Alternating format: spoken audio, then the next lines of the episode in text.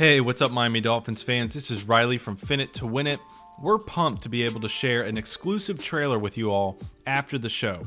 From Blue Wire Studios comes Golden Goal Stories of Soccer Legends, narrated by fellow Blue Wire host Brandon Kelly.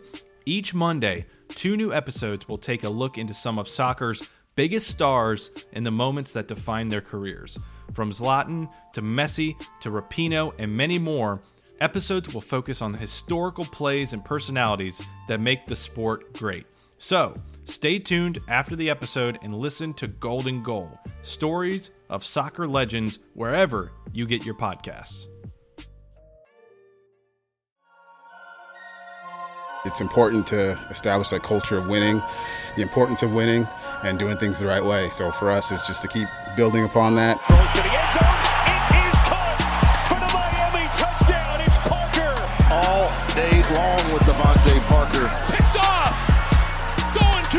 Zone is Eric Rowe for the touchdown. Play fake. Throws it. There he is. Watkins. And it's a big man touchdown in Miami. Miami has the Dolphins, the greatest football team. We take the ball from goal to goal like no one's ever seen. We're in the Dolphins fans, assemble! Mason, your face is just. It never gets old, man. It never gets old. You, you better get used to it because I'm sticking with it, man. I'm I'm all in on this bit.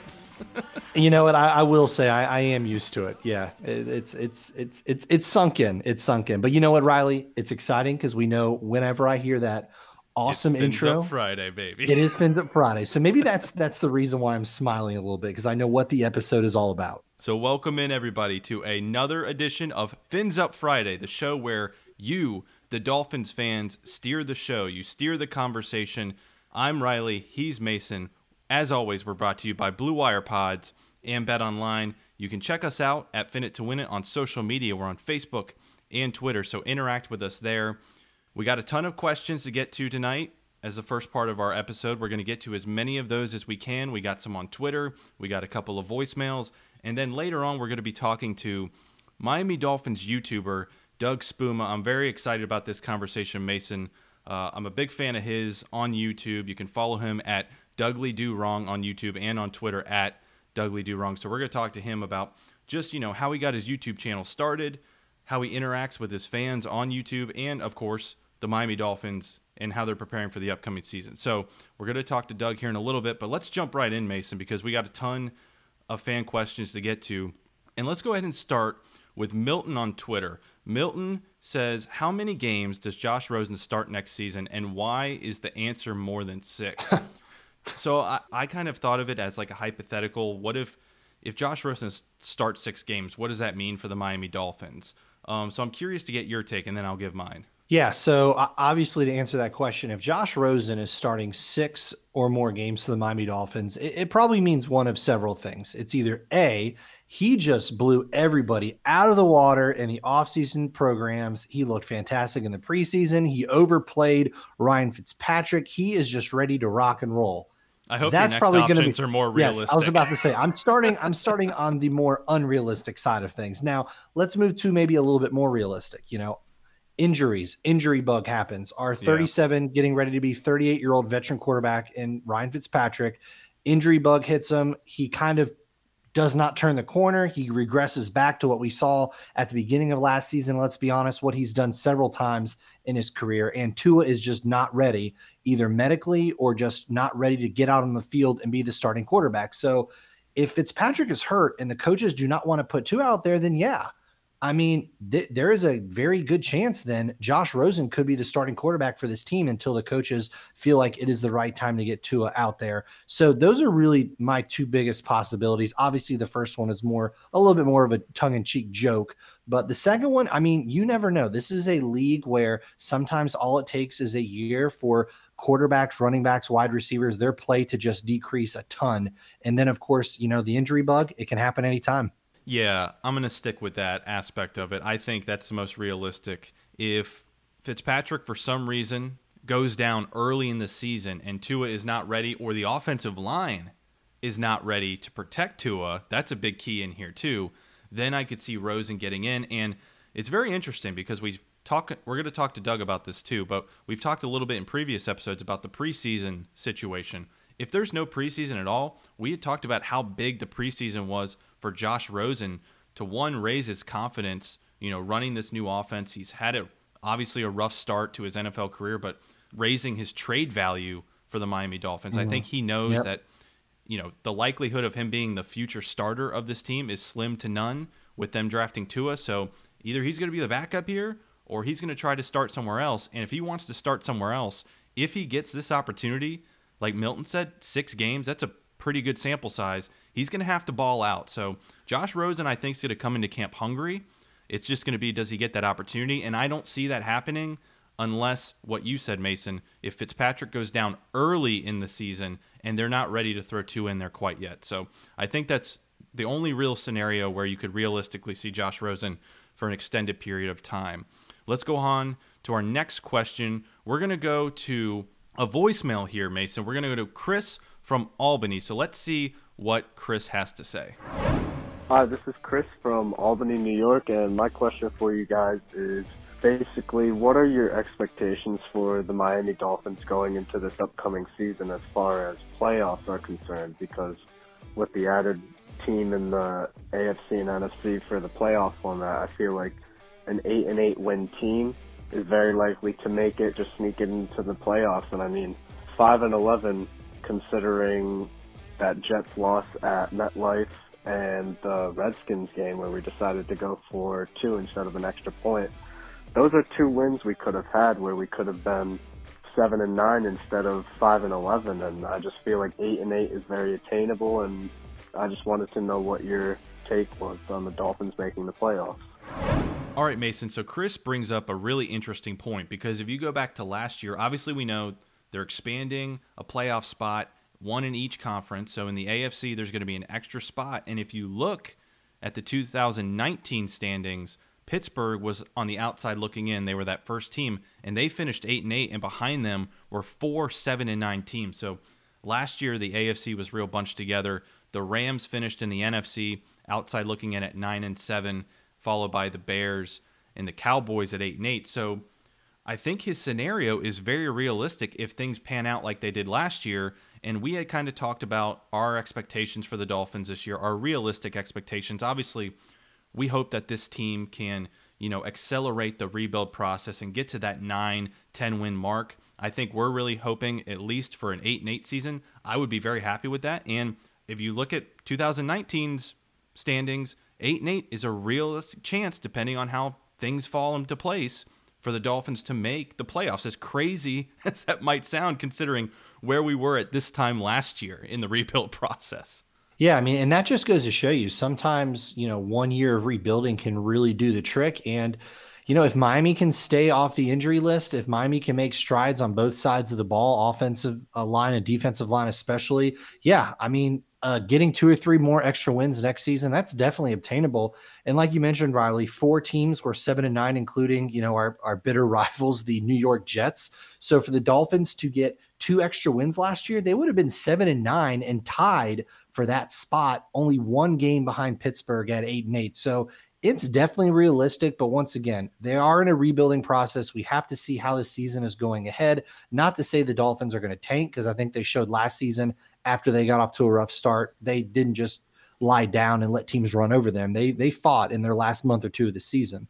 So it'll de- be definitely interesting. But yeah, I think Chris makes a great point. I think it's definitely obtainable that the Dolphins can add a few extra wins from this season and really be in the mix for that. Totally agree. I think they'll be in the mix. I'm hoping that they're in the mix because that means they're taking that next step that we hope to see. Obviously, this team is much more talented by all of the talent they brought in through the free agency and the draft. It's just all the pieces coming together, building that chemistry uh, with the Miami Dolphins this year. So a lot of things need to fall into place, but it's not out of the question competing for that new wild card spot. All right, let's move on to our next question.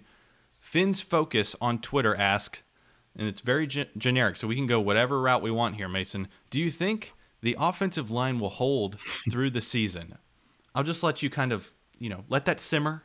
I'm gonna let you take that and run where you want with it. All right. So the, the word hold, I'm gonna guess they're they're meaning by that. Do we Doesn't think the crumble?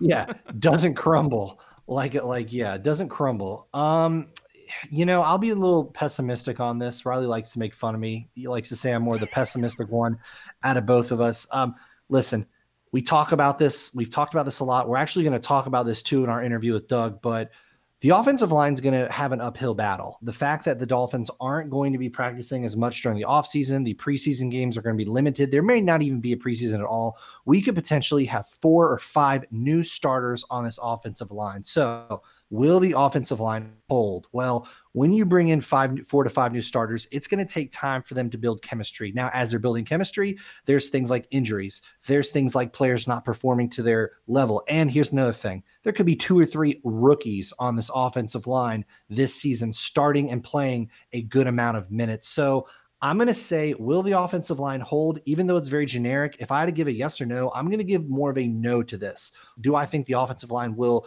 improve as the season goes on? Yes. But it's going to take a while for this unit to really build that chemistry and be consistent for the Dolphins. So I'm going to say they will finish better than the worst offensive line in the league. I know that's quite the hot take. I will say that they will.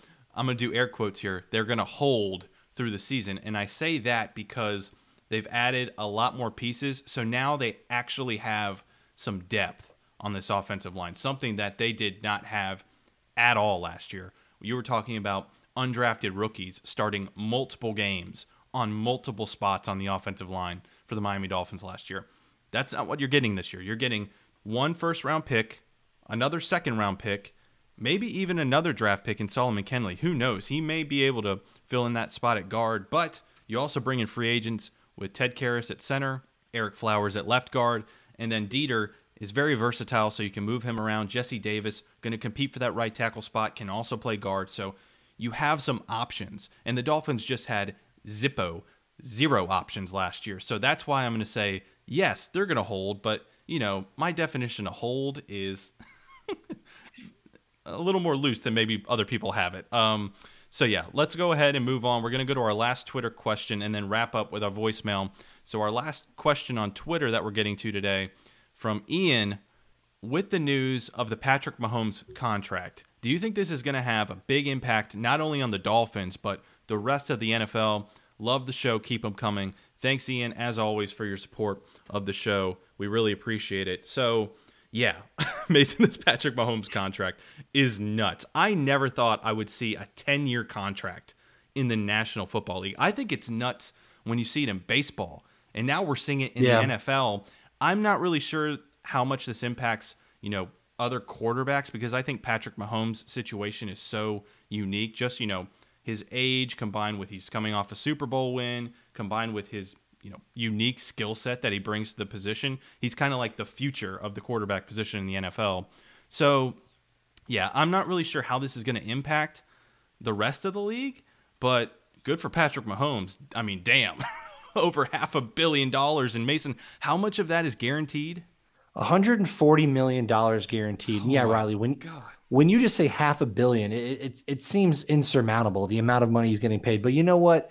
This is the way sports are trending. You mentioned baseball. This is a contract we would be more accustomed to seeing in baseball, especially the longevity of it 10 years. That's something you see in baseball a lot with players being signed to these lengthy, lengthy contracts. But listen, this is the way sports are going, and the NFL quarterback is the most prized position, not only in the NFL, but probably in all of sports. So these contracts, they were bound to happen. Um, this locks him in to be a chief for essentially his whole entire prime of his playing career.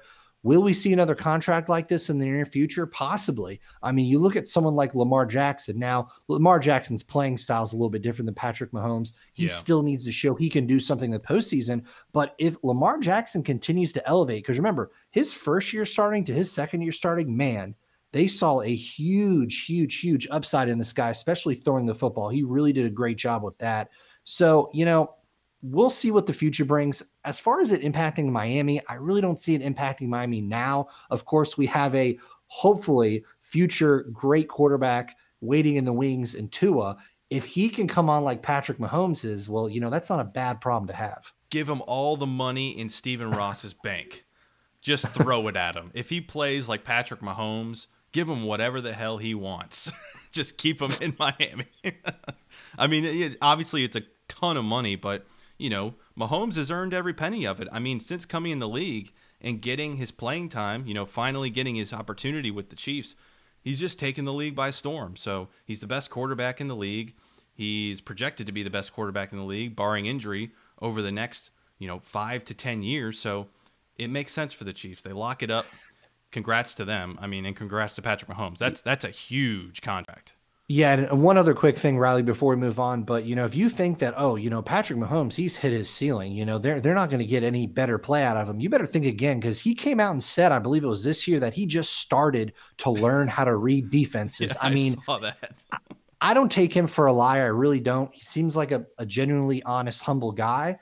But for him to come out and say that, that means he's just been slinging the ball around his first few years. And he's just like, okay, I'm actually starting to read the defense now. So, very scary thought for the rest of the NFL and especially the AFC that this guy is just now starting to be able to read defenses, to learn more about what he needs to do as a quarterback and play against certain defenses. So, you know, pretty astonishing. All right, so let's wrap up the fan portion of this Fins Up Friday episode. We're going to go to another voicemail. Zoe from Charlotte. Let's hear what Zoe has to say. Fins what's going on? It's Zoe from Charlotte. Uh, my question is, what player, offense and defense, are going to be looking on the outside in due to the amount of players we receive offensively and defensively? What starter or potential starter, offense and defense, is going to be on the outside looking in? Again, good job. Keep the show going. Thank you, bro. Yeah, it's a, it's a good question from Zoe because obviously the Dolphins they brought in a lot of different free agents and the draft picks on both sides of the ball, and there were a lot of guys last year who kind of had to fill the gaps for Miami as far as starting. So there are going to be some casualties because of that. The first thing that really comes to mind is Kalen Ballage on the yeah, offensive side of the ball. Low hanging fruit. It, is a low hanging fruit. It's an easy answer, but it's the first one that really came up to me. Uh, someone who was given the keys to the car last year from Miami. He looked good in camp didn't look terrible in the preseason. The Dolphins coaches, they were very high on him. Obviously, the offensive line had tons of struggles, but he didn't do himself any favors with that. Not saying Kalen Ballage is going to get cut, but we obviously know it. bringing in Jordan Howard, bringing in Matt Breida, they're going to get the line share of these carries out of the backfield. We may see Kalen Ballage at different times during the season if he makes the team, but he is someone who's going to really be fighting for a roster spot on this squad. Yeah, and if you look, his contract goes through 2021. He's due to make just around a million dollars next year, around three quarters of a million this year. And if you look at his dead cap numbers, it's not a lot if the team decides to move on from him. So he's he's definitely an easy target considering you know his contract situation and how he played last year. But I could see him sticking around just for the fact that I, honestly I'm not that impressed behind Breida and Howard. I'm just not impressed very much with the Miami Dolphins backfield. And then that brings me to Myles Gaskin. I know he's on a cheap rookie contract, but I just don't really see when you get that deep into the depth chart, you have to contribute to the football team in other ways. Kalen Ballage, Patrick Laird, these running backs contribute a lot on the special team side of things. Myles Gaskin does not do that. So that is something to consider when you're talking about play actually on the field because you know, I don't think you or I really see Myles Gaskin playing much on the offensive side of the football for the Miami Dolphins this year. So if he's not going to be playing on the field on the offense and he's not going to be playing on special teams, then why is he there? so that's that's another guy. And then if you look at the wide receiver position, it's there's just so many so many bodies, right? Somebody's going to have to go. And I think you can look at a guy like Allen Hurns, especially if Isaiah Ford keeps ascending his game. I mean, he came in at the end of last year and was really the Dolphins' go to receiver the last couple of weeks. I mean, Allen Hurns is a reliable veteran, but he signed that extension last year. He's due to make, I think, through 2021, next year, he's due to make around $3 million. So if the Dolphins want to save some money there in the cap, uh, he might be a casualty of the cap. We'll see. It's. It, I think you're definitely going to see somebody you know, cut from that wide receiver group, especially with Kirk Merritt coming in, whether he makes the team or not. I know a lot of Dolphins fans and analysts are high on him uh, as well. So there's a lot of guys competing for a few roster spots at the wide receiver position. So on the offense, I see Ballage, Gaskin, and Hurns. On the defensive side, it's a little trickier. Um, I think you could look to Zach Sieler on the defensive line just because, kind of like Hurns, they brought in so many bodies. Um, it wouldn't be a lot of money um, off the dead cap numbers. So Zach Sieler is someone I could see that played a little bit last year that uh, could be a could be a cut casualty in training camp this year. And just add one more thing, Reilly. You know, you mentioned Allen Hurns. He played almost fifty percent uh, of offensive snaps for the Dolphins last season. It is a very crowded positional group for Miami. He earned the two year extension in season with some consistent performances, but he still drops too many passes for my liking. He's going to have to clean that up. And there's just a lot of bodies in there. So, yeah, Allen Hurns is a good person to mention for that because he could, even though he brings that veteran presence for the wide receivers, he could be a cap casualty or be cut. All right, so that's going to wrap it up for the fan portion of this segment on Fins Up Friday. We're going to go to our interview with Miami Dolphins YouTuber Doug Spuma here in just a second. But first, a quick read, guys, from today's sponsor, Bet Online. Look, there's no shortage of action going on right now at our exclusive partners, betonline.ag. Mason, why don't you tell them more? Sports Rally, they're slowly making their way back, and BetOnline is leading the way with the best odds and lines for all UFC, NASCAR, boxing, and soccer matches. If you need even more, they still have the simulated NFL, NBA, and UFC simulations all day, every day, live on their website. Looking for something else other than sports? BetOnline has hundreds of casino games, poker tournaments, and prop bets to check out. So, what are you guys waiting for? Visit betonline.ag and use the promo code Blue Wire for a free welcome bonus. That's one word, Blue Wire. Bet online, your online wagering experts. All right, we're really excited now to be joined by Doug Spuma. Doug has a YouTube channel, Douglie Do Wrong. Doug, I'm a big fan of your work, man. I used to have a YouTube channel on my old show. I actually covered the XFL back oh, wow. in the de- back in its heyday. oh wow, a few months back um, before we started this gig covering the Dolphins. So yeah, very exciting to have you on. Been a big fan of your work. Um, thanks for joining the show. And I wanted to ask you with the whole YouTube thing, how did you get started? Like, what was the inspiration behind it? How long have you been doing it for? Just, you know, kind of the background of what got you started. Definitely. Well, first off, thank you for having me on. It's, it's a it's a pleasure to uh, be joined by you two fine gentlemen. Um, I've been doing the YouTube. I've been doing the YouTube stuff for a, a, long time. I have a degree in media, so for since I've been in, in, college, probably about like six, seven years ago, I started my YouTube channel, and I had. Uh, if you go like all the way at the back of the beginning of the YouTube channel, you'll see I have skits and and stuff like that on there. So I was doing that, and then uh, that's why the jersey has an 18 on it. In 2018, I right as free agency is about to hit, I thought to myself, I don't see a lot of dolphin YouTubers out there and yeah. then I always noticed that, especially me being up in New Jersey, whenever the Dolphins would beat a team, it was always how did that team lose, not how the Dolphins won. Especially on NFL uh, Network, ESPN, NBC, like the yeah pre-show for the Sunday night game. It was they never gave the Dolphins credit, and I was like, you know what? Screw this. I'm going to take my degree. I'm going to put it towards something I love, which is the Dolphins. So I started nice. the channel, uh, started a free agency. If you go back and watch some of my first videos, God, they were bad. I'll make sure to do that when we wrap up here. yeah, the thumbnails are just real like plain and my like I had nothing behind me. I remember was- I was watching a video, it wasn't too long ago, you added that that light behind you and you were changing the colors of the light so you've been enhancing the space enhancing the set around you yeah, there you go. yeah, it, it, it's it was literally ten bucks, and it's just these lights that you could stick on things, and I stuck them on the shelf behind me. Yeah, it was. I slowly like the mic and then the camera. The camera I always had because again I have a degree in it, but like the mic, I was like, let me upgrade the mic.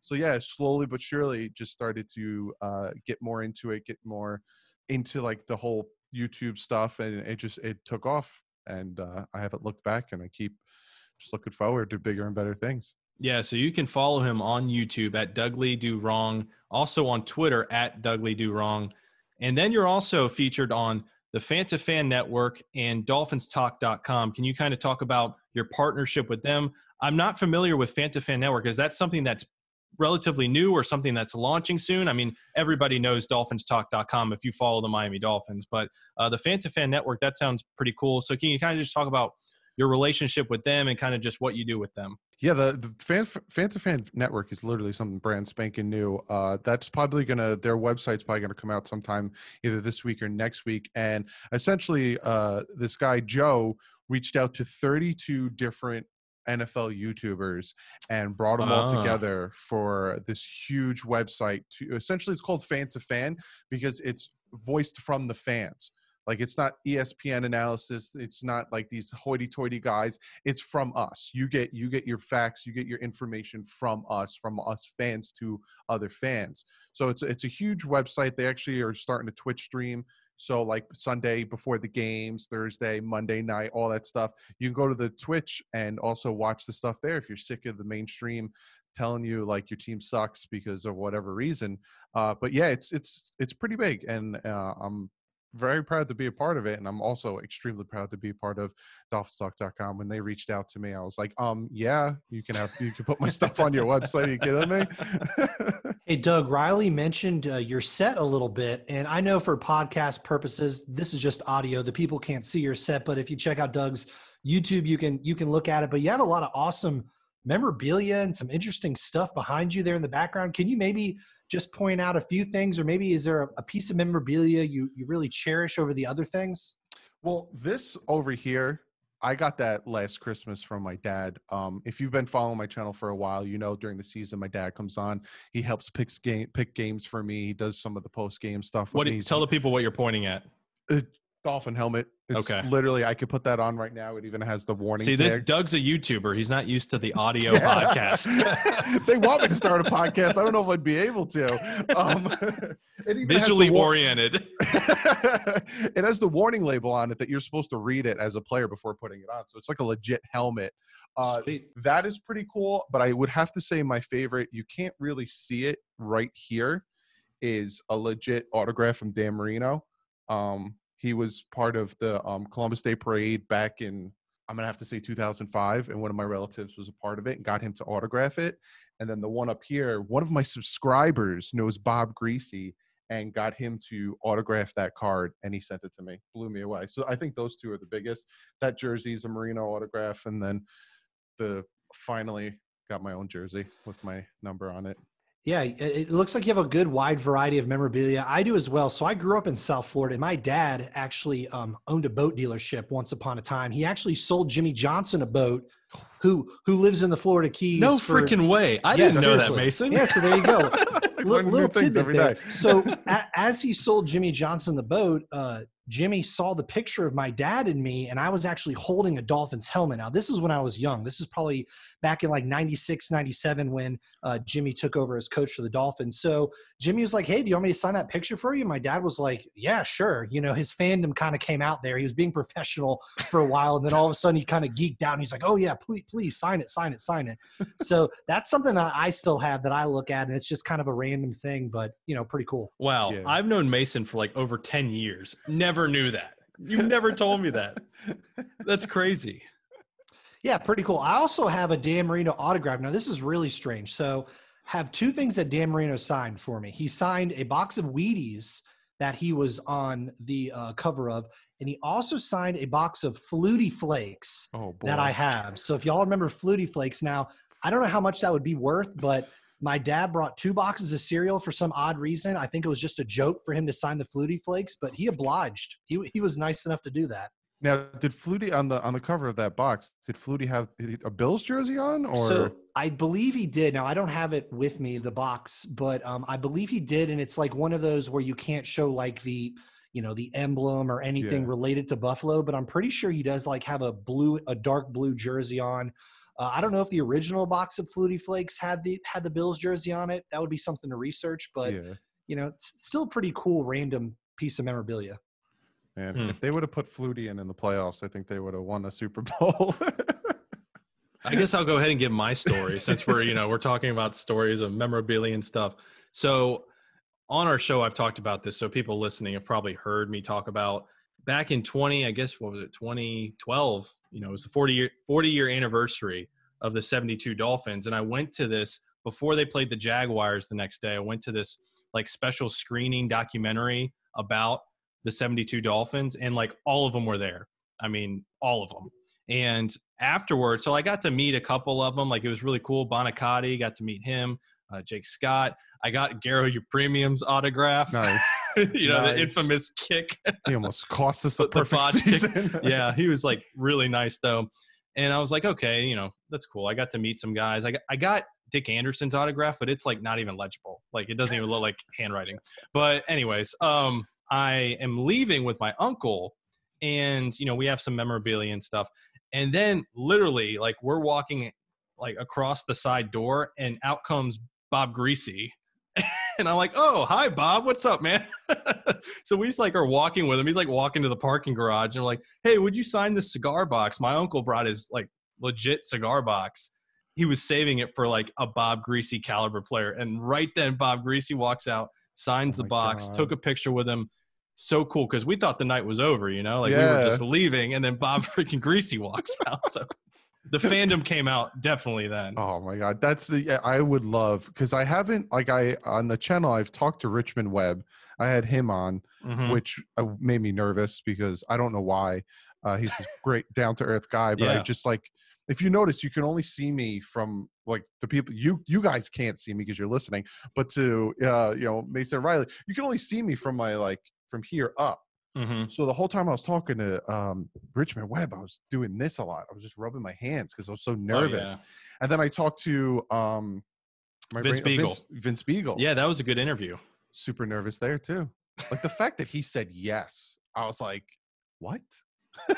like I don't know if I could curse on your podcast. I said more than what, but I was like, wait, what? Like, cause he, I don't know if you guys know the story. He he tweet he tweeted out a video of him beating his brother who played left tackle in college, beat Yeah, him I bad. saw that. Yeah. Yeah, it So wasn't pretty. I, retweeted a GIF where Will Smith goes, "Oh damn!"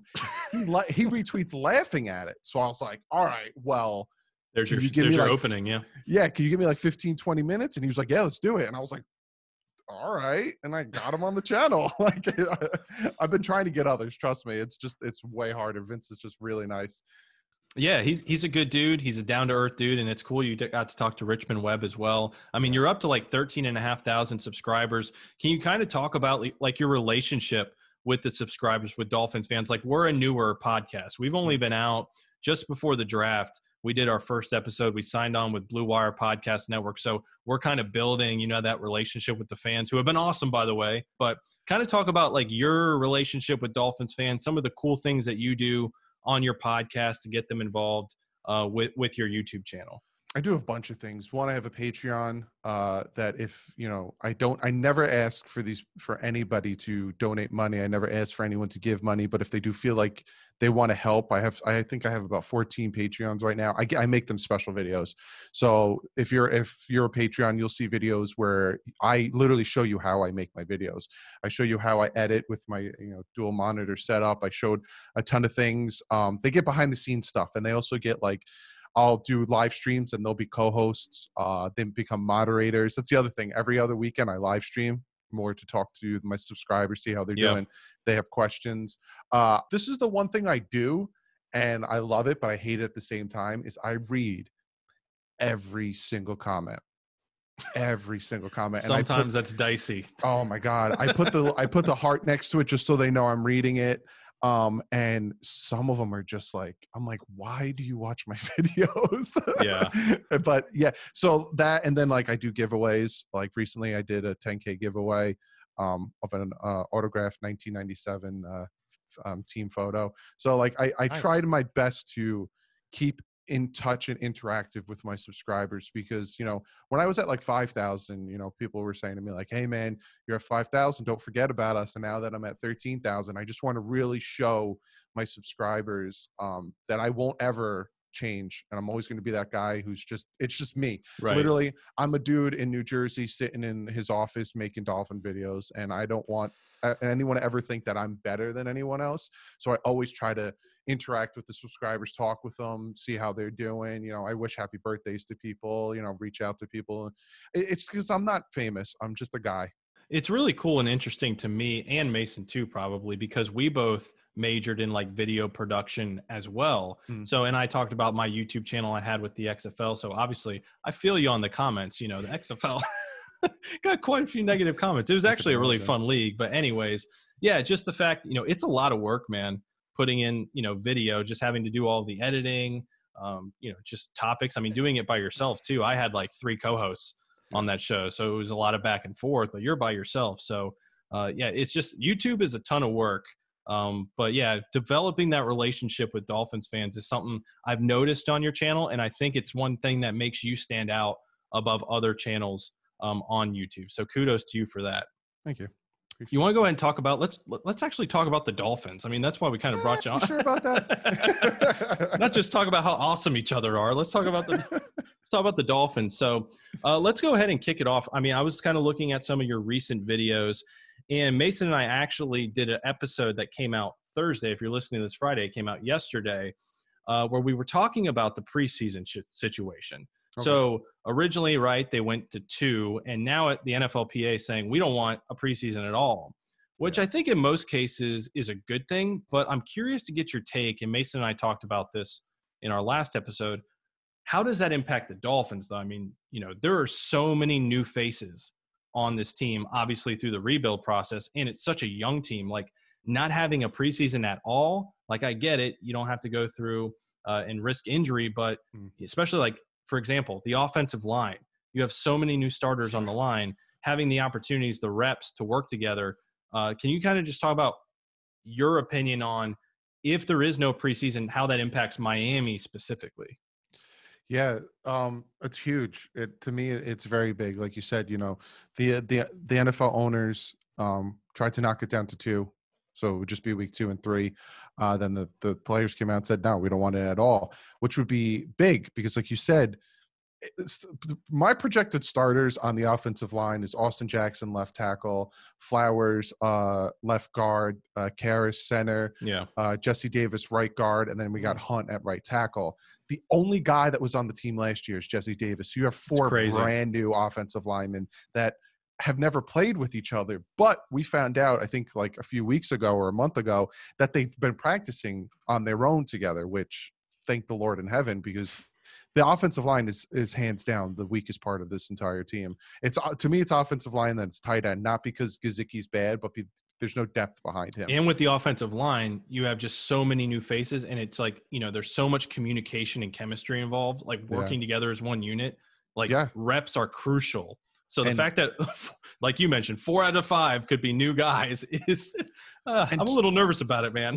two of the five are rookies, right the at the tackle position. Yeah, and it's it's just it's it's huge. And then you also have to think about you know your preseason when you have training camp, you're just going up against your same the same guys every day, every day, to the point where you start picking up tendencies. So you don't really get a good understanding of, oh, you know, Austin Jackson's completely owning Ogbah. Yeah, but that's because he knows that Ogbah likes to throw, you know, a swipe at certain points or he likes to throw a spin. So he's just constantly timing him. Okay.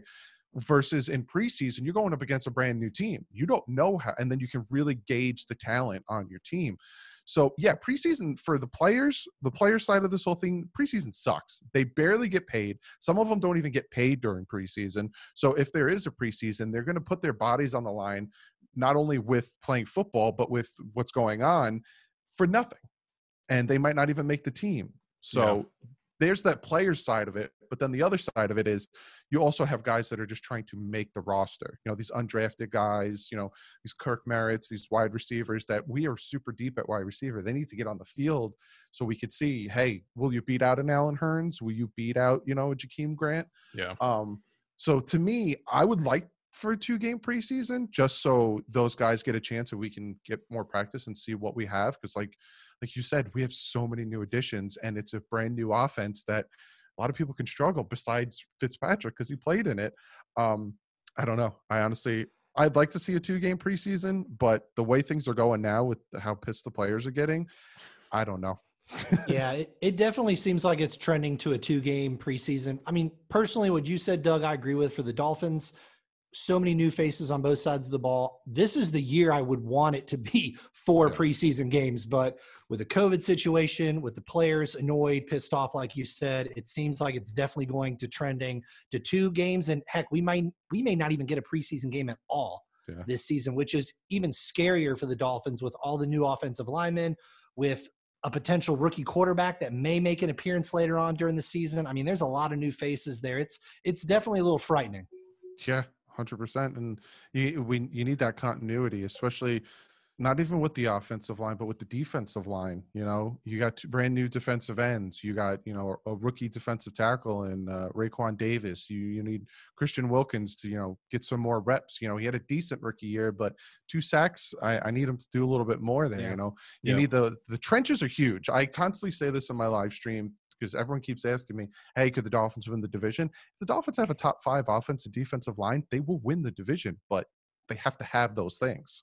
No, it, it definitely always starts in the trenches for a football team like a house of cards. And luckily for us, the Dolphins really focused on that in this offseason. I mean, me personally, Reilly jokes about this a lot. I, I was sitting there on pins and needles waiting for the Dolphins to make that skill player draft pick. I knew they weren't going to do it too early in the draft, but as the second round went by, the third round, the fourth round, I was like, okay, when are we going to add some depth at running back?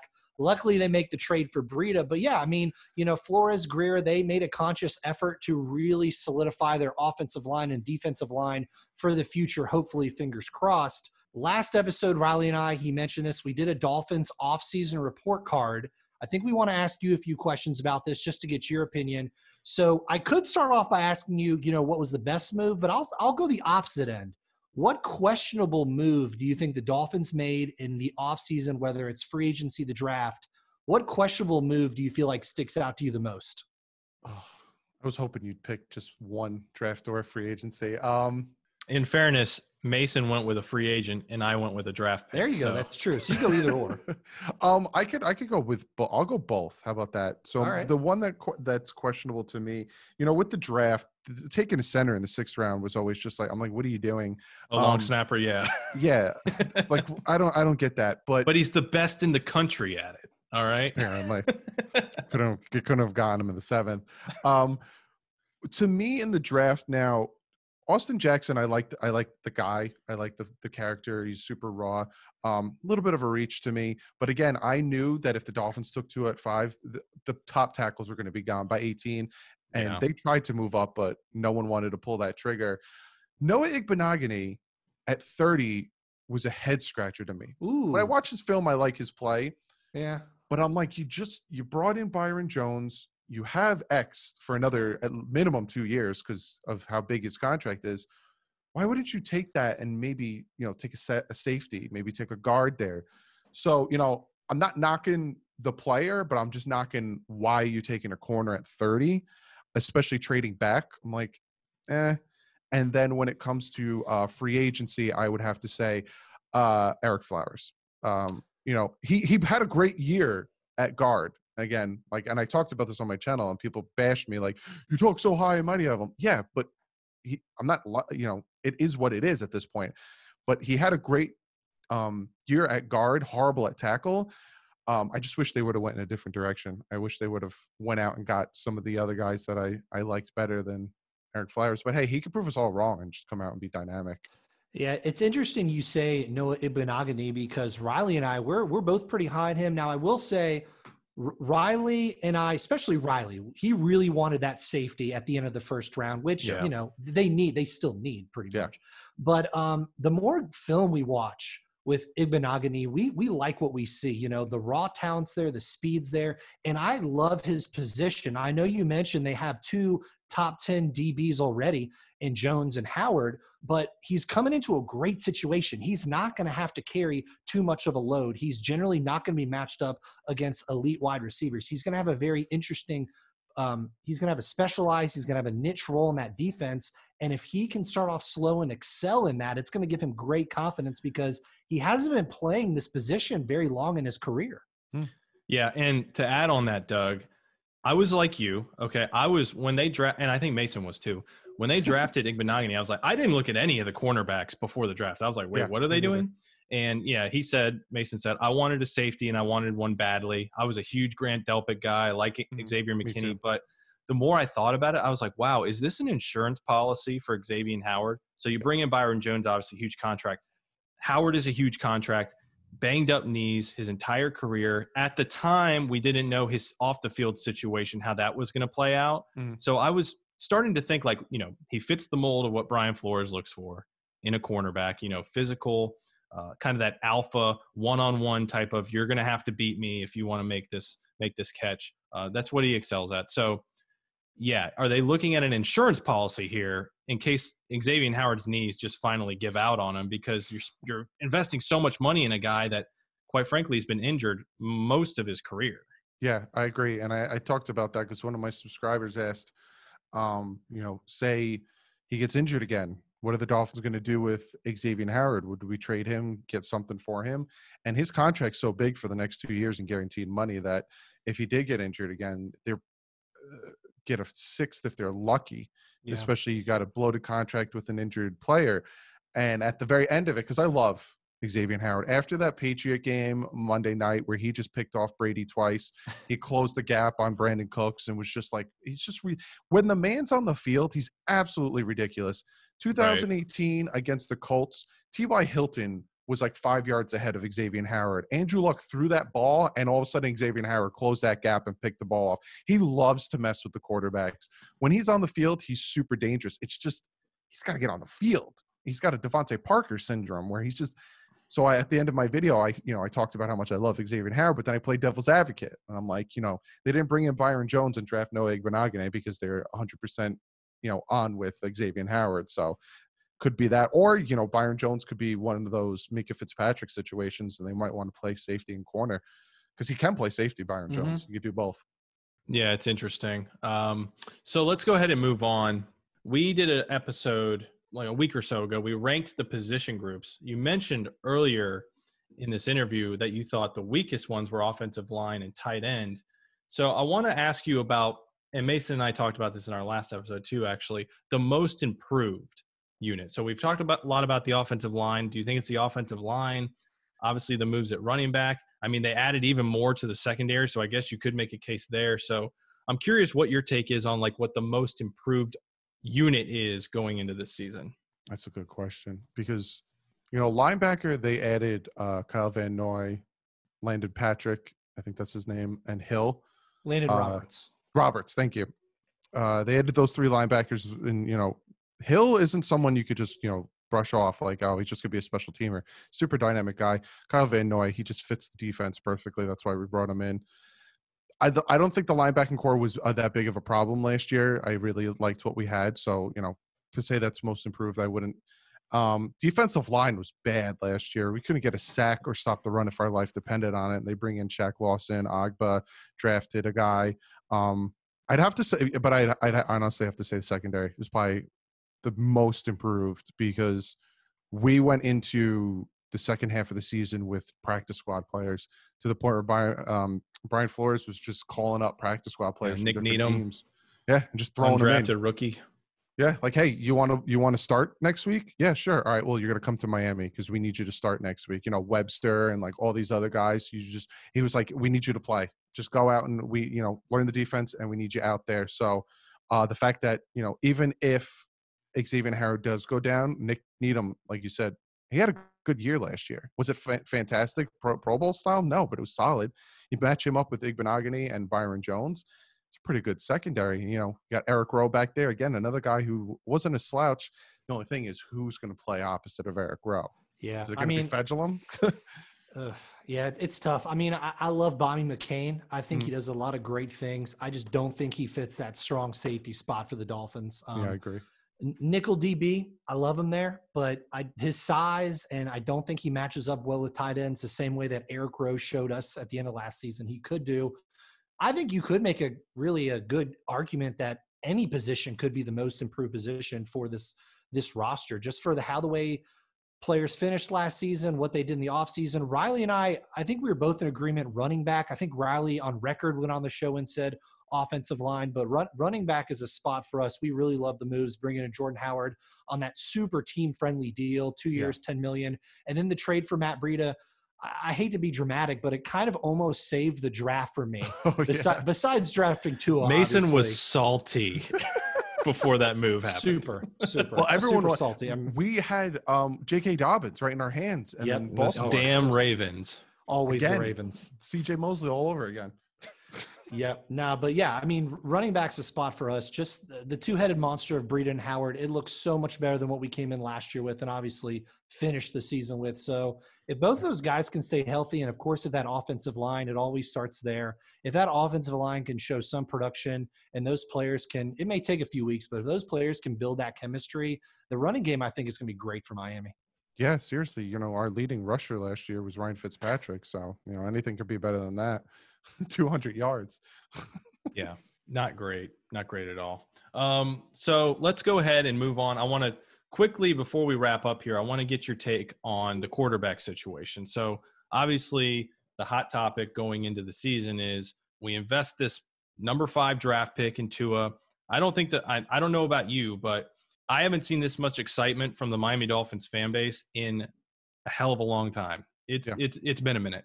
So yeah. you bring in Tua, the excitement builds. Obviously, the pressure is going to build on Brian Flores to get this guy in there. But obviously, you have the the offensive line issues. You have the injury history. So if it was you, if you're like Brian Flores, when would you feel comfortable throwing Tua in? Are you a big Fitzpatrick guy starting the season? Do you want Tua to sit all year? Do you want Tua to play when he appears ready? Or what what is kind of your mindset of how the team should approach Tua? I'm torn. I'm super torn with that because I read and hear and think about both aspects. You know, Fitzpatrick won us those five games. If Fitzpatrick wasn't our quarterback, we probably would have went 0 and 16. He really helped us to win those five games. Um, and this is his offense. He was with Chan Gailey how many different seasons? So it's yeah. like you think about that, but there's also Fitzmagic and there's Fitztragic. And at some point, are they going to pull a Tampa Bay with him? If he has two bad games, are they going to pull him out? But then you got to think about, well, what are they doing with Josh Rosen? If Josh Rosen is still on the team, are they going to put him over Tua? Are they going to really sit Tua for the whole year just to have that hip be 100%, even though he's come out and said his hip is 100%? Me personally, I, I'm just torn. I, I just want the best quarterback out there. And if it ends up being Tua, then so be it. You know, a lot of people will say, well, he could get re injured or, you know, the offensive line isn't ready enough. He could take a bad hit. It's football. Exactly. He's going to take a bad sack. It, it, just is what it is. He just needs to, that, that was his biggest flaw was he needs to learn to let the play go. He needs to stop trying to make something out of nothing all the time because that's when he got injured. He was rolling out, trying to, and boom, took the hit. Interception in um, the LSU game. He was trying to make something out of nothing, causing yeah. a turnover. He needs to learn to just let it go, throw the ball away more often, and just let it go. Um, so me personally, I, I just want the best guy out there. So if it's Fitz, if it's Rosen, if it's Tua, whoever's the best, whoever Brian Flores and Chan Gailey thinks is the best, put him out there. Let's win some games. Yeah, I think you know, you talk about Fitz is up and down.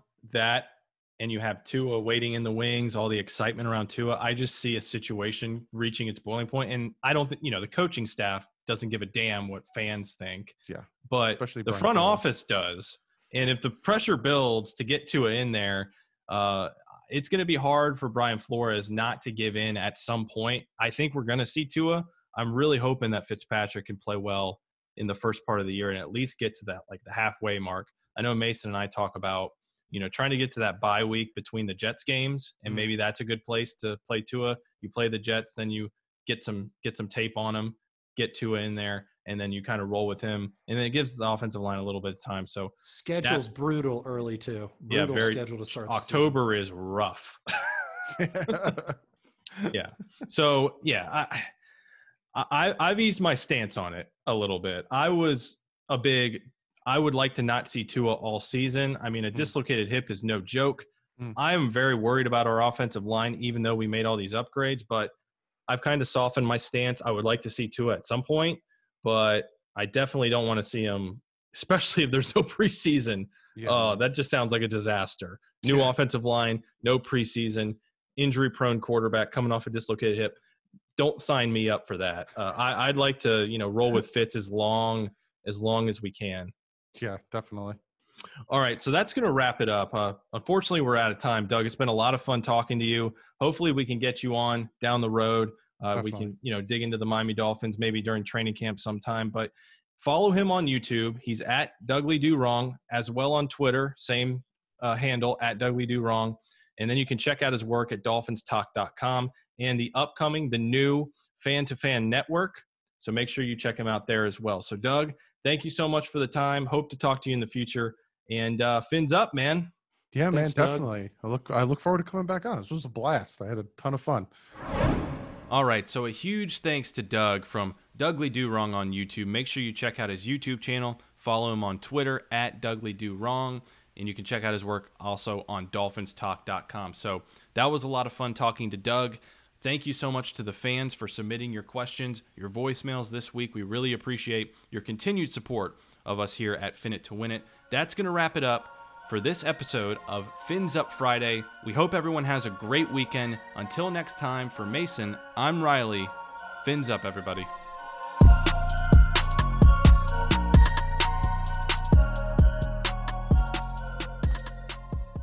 This is Brandon Kelly, the host of Blue Wire's new podcast, Golden Goal. Messi takes everybody on. Messi has got it! From Lionel Messi to Marta to Pele, our show takes a deep dive into soccer superstars. 2 0 and is.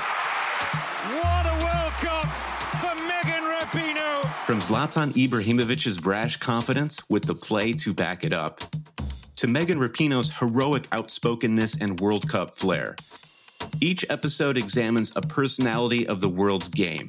We'll dig into Maradona's Hand of God performance and subsequent downfall, the teenage trio at Dortmund that signaled the next generation of superstars, and that infamous headbutt that slung Zinedine Zidane from glory. Golden Goal Soccer Stars and the Moments That Made Them.